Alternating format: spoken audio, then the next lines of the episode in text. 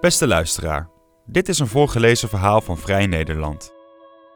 Zoals psycholoog Esther Perel treffend zei, de 21ste eeuw is dé tijd voor de man om zichzelf opnieuw uit te vinden. De hoofdpersoon van De mooiste vrouw van de wereld, de tweede roman van schrijver en schilder Jona Valke, doet zijn best om dat te doen.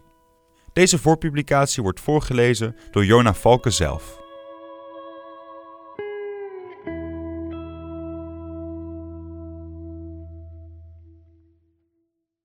Hoofdstuk 2 Midden op het fietspad liep ik naar huis. Bussen reden er nog niet en ik wilde liever geen geld uitgeven aan een taxi. De Neue Liebe had me binnen drie uur al 90 euro gekost. De prijzen zijn all-inclusive. Voor de meisjes en de drank betaal je 30 euro per uur. Een dagkaart kost 119 euro. Ik liep de route die ik vroeger na een werkdag fietste. Zonder afscheid te nemen had ik het ziekenhuis destijds verlaten. Mijn collega's, nu ex-collega's, waren altijd vriendelijk geweest. Als ik met Hugo en Helga mee naar binnen was gegaan, zouden de receptionisten me vast onthalen als een verloren zoon en vragen of deze twee mensen mijn ouders waren. Ik kon moeilijk zeggen dat ik Helga in de berm had zien liggen en dat Hugo toevallig kwam aanrijden. Ze zouden vragen: Hoe is het, Jonah? Terwijl ze ondertussen ongetwijfeld dachten: Is Lotte nog steeds met die viezerik? Lotte is de enige die me elke dag herinnert aan het ziekenhuis. Vannacht was ze er niet aan het werk, maar sliep ze thuis. Lotte dacht dat ik naar een café was met oud-huisgenoten. Maar sinds mijn achttiende bezocht ik de Neue Liebe een paar keer per jaar. Destijds was het verkrijgen van seks nog een probleem. Wat begon als een uitkomst, werd een verslaving. Ook toen ik met Lotte ging, bleek die oude gewoonte sterker dan ik wilde. En eerlijk gezegd, hoe langer ik met Lotte ging, hoe sterker de drang werd om te gaan.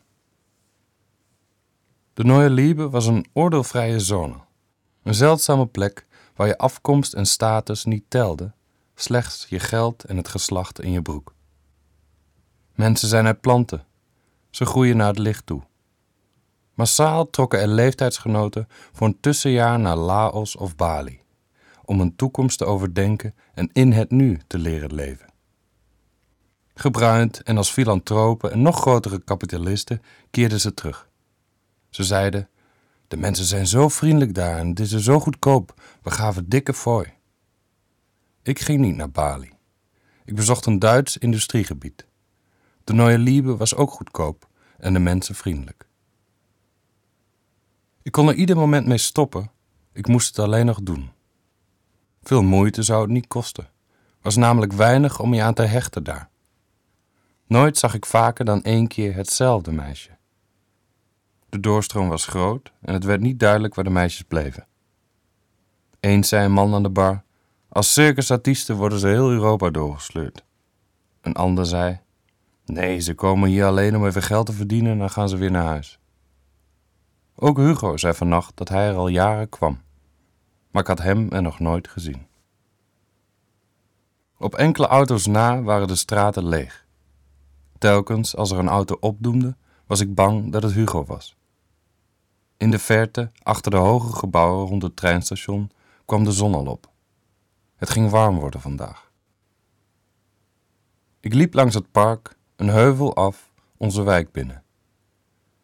In de herenhuizen woonden veelal jonge stellen met of zonder kinderen. Her en der zaten makelaars of advocatenkantoren op de begane grond. Alleen onder ons appartement, op drie hoog in een voormalig klooster, zat de goedlopende gordijnenwinkel van de Syrische Atto. Een buitenlander in deze buurt was een unicum. Voor Atto's donkere etalage bleef ik stilstaan.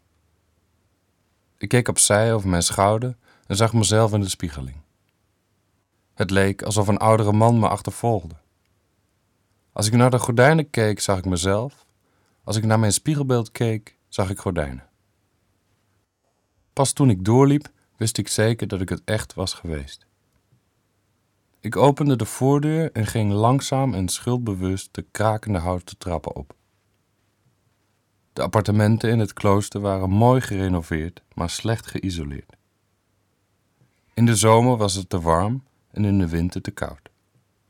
Alleen het trappenhuis en de buitenkant waren nog in originele staat. Die houten trappen boezemden me angst in. Bij brand zou vluchten onmogelijk worden. Het hout was oud en zo droog als stro. De trap zou onder onze voeten verdwijnen. De lamp op onze overloop brandde niet meer. Lotte sliep en ik wilde haar niet wakker maken. Ik opende voorzichtig onze slaapkamerdeur. Ze lag er zorgeloos bij. Aan de rand van een bed, zo hadden we elkaar leren kennen. Onze patiënt, meneer Schouten, was uitbehandeld en kon ieder moment sterven. Ik was destijds bijna dertig.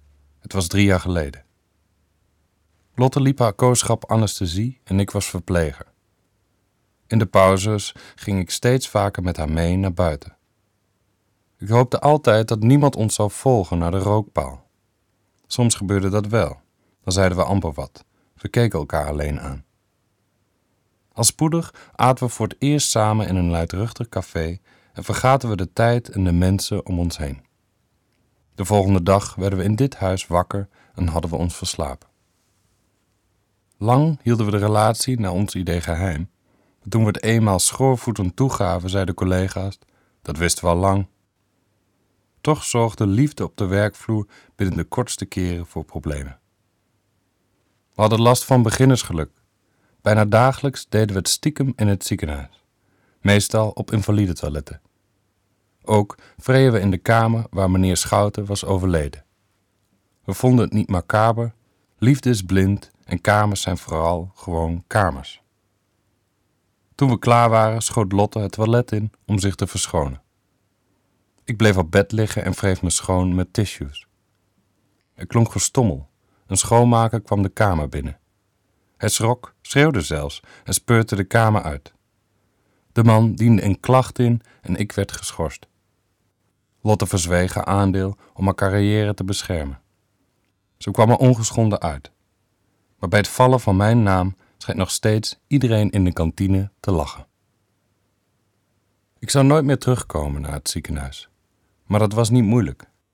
Lotte's aankomende carrière als anesthesist zette mijn marginale verpleegwerk buitenspel. De liefde won. Lotte zou in de toekomst genoeg geld verdienen en geld gaf lucht, zei ze. Ik stopte als verpleger, verliet mijn studentenkamer en trok bij Lotte in. Sinds we samen waren, was ik nauwelijks meer op mijn kamer geweest. Enthousiast had ik hem ontruimd en bijna al mijn spullen aan straat gezet.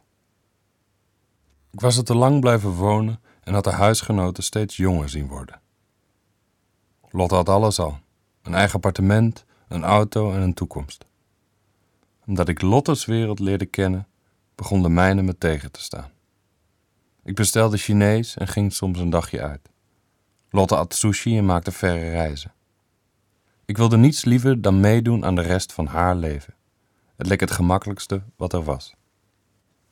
Inmiddels was Lotte anesthesist en was ik bijna altijd thuis. Voor de vorm werkte ik na mijn vertrek uit het ziekenhuis nog even als intermediair in kleine ziekenhuisartikelen. Verband, haarnetjes, urinepotjes. Ik handelde in producten die ik nooit zag. Meer dan een paar keer per week bellen of e-mailen vanuit huis was het niet. Het verdiende erg veel geld. En met het kapitaal leek ook heel even mijn zelfvertrouwen in dit nieuwe leven te groeien. Maar sinds een half jaar was het werk overgenomen door computers. Ze waren sneller, accurater en kostten bovendien minder. Ik vroeg Lotte of ik weer eens bij een ander ziekenhuis zou solliciteren. Ze zei: Ben je gek? Ik verdien toch meer dan genoeg om van rond te komen, Henny? Ze liet een tweede bankpasje van haar rekening maken en wilde het er niet meer over hebben. De tijd dat mannelijkheid nog ontleend kon worden aan bescherming, geld of macht, leek voorbij. Om dat te onderstrepen noemde Lotte me maar al te graag Henny, naar Henny Huisman, aangezien ik ons huishouden bestierde.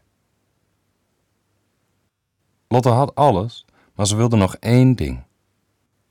Geleidelijk aan bereidde ze me voor op die volgende stap. Ik ben al dertig, Jona. Mijn leeftijd begint wel echt een rol te spelen, vind je niet? Zal ik mijn spiraaltje laten verwijderen? Ik was bang en zei dingen als: Maar ons huis dan, met die vele onhandige trappen, dat is toch niks? Of: Zou het je carrière niet gruwelijk in de weg zitten? Ik maakte haar verdrietig en ongeduldig tegelijk. Ze zei: kan hem toch gewoon alvast weg laten halen, dan zien we daarna wel wat er gebeurt. Ik keek naar Lotte in ons bed. Ze sliep zo vredig als een hond in de zon. In het ziekenhuis zwichten collega's en patiënten makkelijk voor haar. Ze leek niet eens gewend aan weerstand. Haar toon was vriendelijk, maar rationeel. En ze sprak nooit over een mens, maar altijd over de patiënt alsof het een object met gebreken was. Zoals een brommer die afslaat. Een collega noemde Lotte eens pragmatisch op een liefdevolle manier.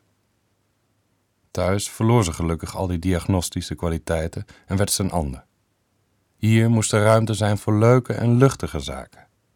Het liefst zou ze ons huis ombouwen tot een speeltuin, met een pingpongtafel en een schommel in de woonkamer. Die pingpongtafel beloofde ik haar al twee verjaardagen, in de hoop dat ze het zou vergeten. Met mijn jas nog aan kroop ik onder de dekens. Lottes lichaam gloeide en ze werd een beetje wakker. Ik pakte haar vast en rook gewassen haren. In de Neue Liebe rook het naar chloor. Ik drukte haar stevig tegen me aan om die gedachte te verdringen. Ze ademde zwaar en brabbelde wat in mijn armen.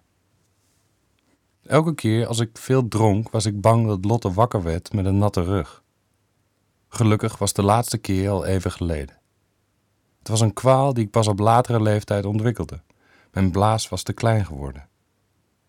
In het ziekenhuis had ik bejaarde mannen geleerd om in streepjes te plassen.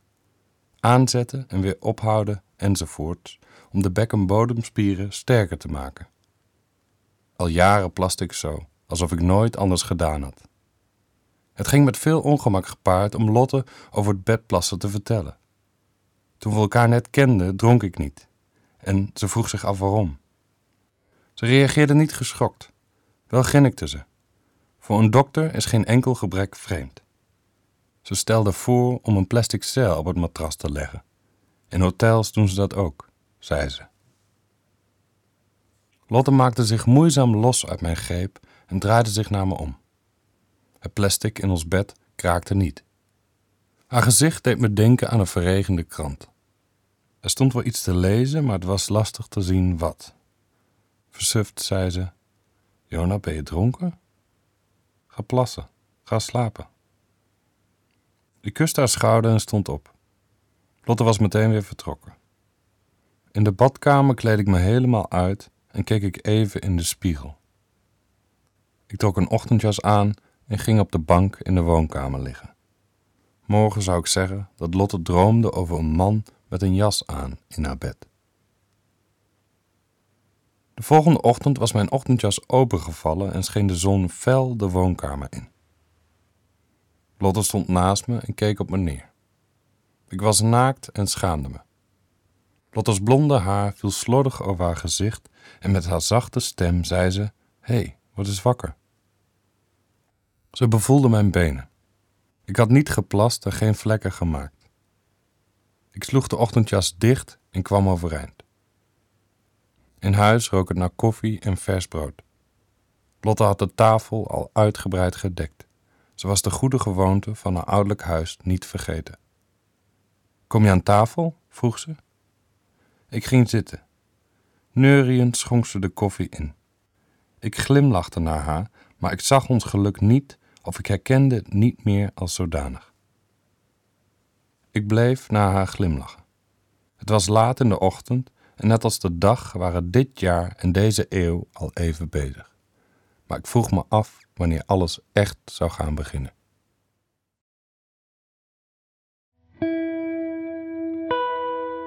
Wil je vaker een voorgelezen verhaal van Vrij Nederland beluisteren? Kijk dan op vn.nl/slash voorgelezen of abonneer je in Soundcloud, iTunes, Spotify of een andere podcast-app naar keuze. Bedankt voor het luisteren.